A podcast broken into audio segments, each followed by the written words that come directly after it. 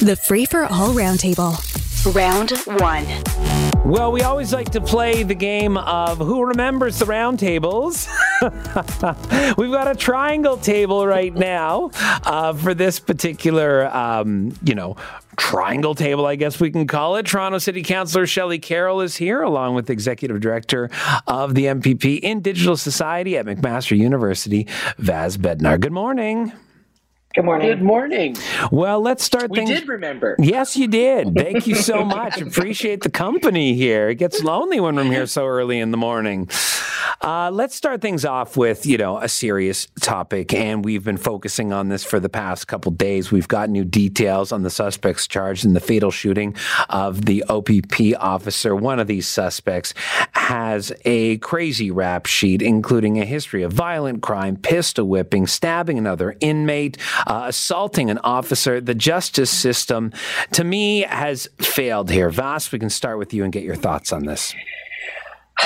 Well, I think the tragedy also forces us to ask whether this is a norm or an outlier, right? Recognizing that the likely perpetrator uh, has has a, a record of note doesn't.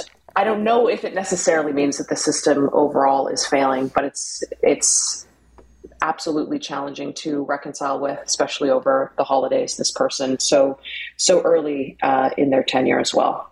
Shelley Carroll, I don't know how this suspect is is out and and walking the street. Yeah, yeah.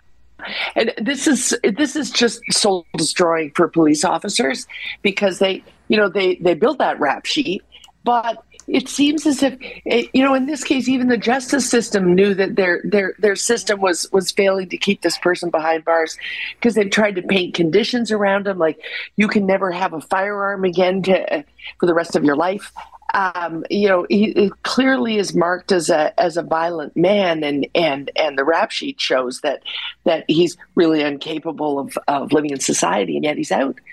And and so we have some really hard questions to ask ourselves. If somebody can be out on the street with this many things going wrong and this many conditions painted around them, and and still this tragedy happens. Uh, you know, I, I hesitate as well to to question the justice system, but but here's here's a person who we, we really have to ask ourselves what what we do with this person uh, uh, if they they can't be nonviolent in society for even a even a week or two. As we head into 2023, I'd like to put COVID firmly in the rear view, but you see the headline this morning of China lifting some regulations and now the US requiring passengers getting coming into their country to require a negative test. But Canada has not followed suit. Vass, it kind of surprised me considering how cautious Canada was throughout COVID. It surprised me as well. I worry that there's a still a geopolitical layer, of course, mm-hmm. with some of these potential travel restrictions or layers that we add on. And we're taking a very Canadian approach, right? Which is wait and see, wait and see, wait and see, act too late. Um, and we know we have the best information possible, tells us that there is a massive outbreak in China, across China, of COVID. And maybe it's irrational for us to require tests from people coming from China, but not have the same uh, standard for other travelers. So maybe that's sort of the the gamification of where we're at. Gamification is the wrong word, but sort of the the mm, yeah. thinking that it just won't won't make sense or won't, won't seem rational to people. Well, Shelley, yeah, I, you know, I, I think we want to we want to make it so that so that you know whatever the rule is, the rule is if you're coming into our country, and it, mm-hmm. so if we want to restrict, it should be from anywhere. But we're we're left with the problem protecting the unvaccinated.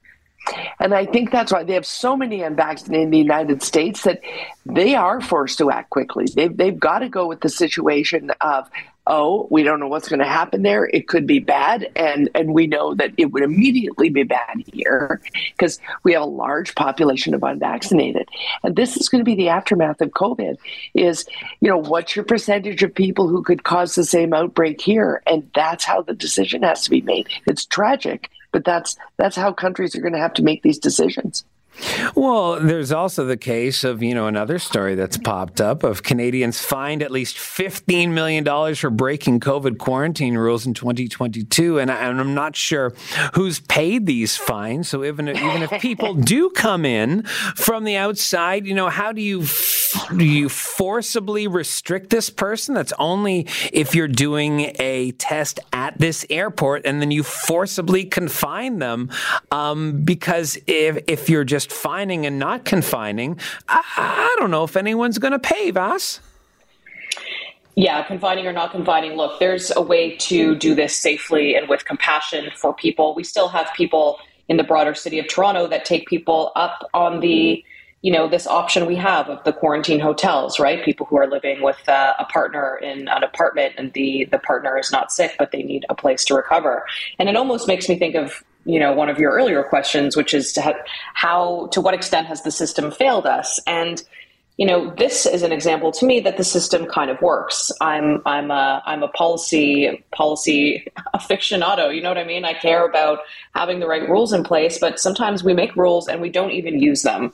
So this was a slice and a moment in time where we created a financial uh, penalty, probably more to act as a deterrent than anything else. We weren't uh, thinking we'd get rich. I'm not sure where we're going to allocate the 15 million. Should it all be collected?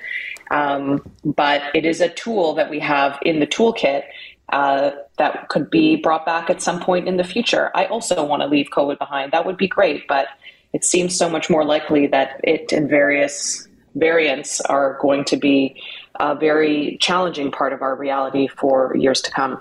A year from now. I, yeah, go ahead. I had some experience with this one. It's mostly, it's mostly. Uh, you got fined, Shelley. You read the art. Well, no, but I've I've known people kidding. who have been fined. It's driving that, that that exacted most of the fines.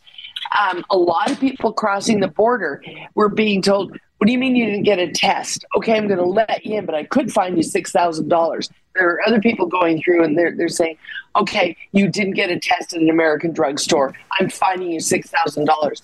But then, quite frankly, the, the, the, the end of that story, in a couple of cases that I know of personally, was that the, the law was, it, it was uh, laid down far too quickly. And there was no real follow up. So if they were hmm. tracking how many times they said, you get 6,000, you get 6,000, but no one's tracking who's paying, I, you know, I think it's a big number, but it was really just uh, uh, to make people take seriously driving across that border because most of them happened that way, and that that was a pretty porous border because of the the amount of um, work back and forth across that border, the amount of people traveling.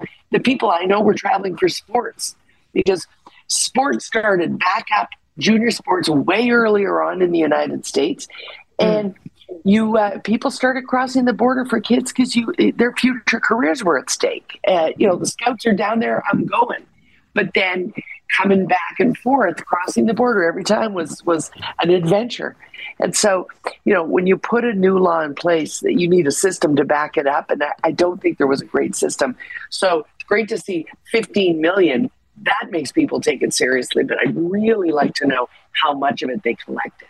Well, COVID has certainly clogged up a variety of different systems, including uh, our, our healthcare and our hospitals. And a recent survey finds the top healthcare priority in Canada should be to hire more doctors. Now, this, let's keep in mind, this survey was given to your average everyday Joe. And if anyone has been in a hospital, sure, hire more doctors, hire more nurses. Uh, I'm not sure if this is a solution uh, that is as easy as bringing on more staff, but but um, I do think, Vast, that, you know, as someone who spent some time in a hospital this year with a family member, it's the right first step to get more staff. It's the right first step, understanding consensus that people, you know, agree and understand we have staffing issues is really important. But I thought the yeah. phrasing of the question was just so fascinating, right? Hire more people as if doctors, physicians, nurses, aides, etc., are chilling at home, scrolling through LinkedIn, hoping to get a call and be, called in. these are significant. These are really significant uh, training pipelines, and we also have, you know, licensing uh, barriers, restrictions in Canada that hurts the mobility of these workers. We should have national licensing.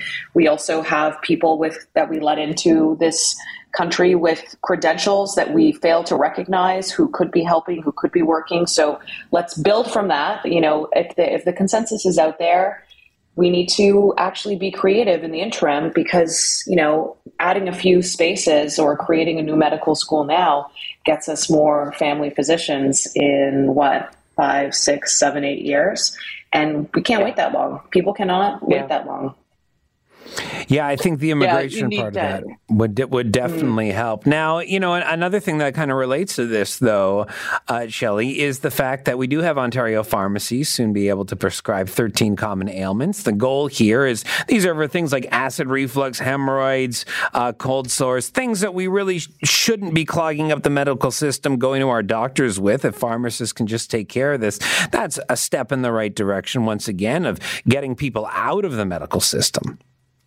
Yeah, but then we clog up my drugstore.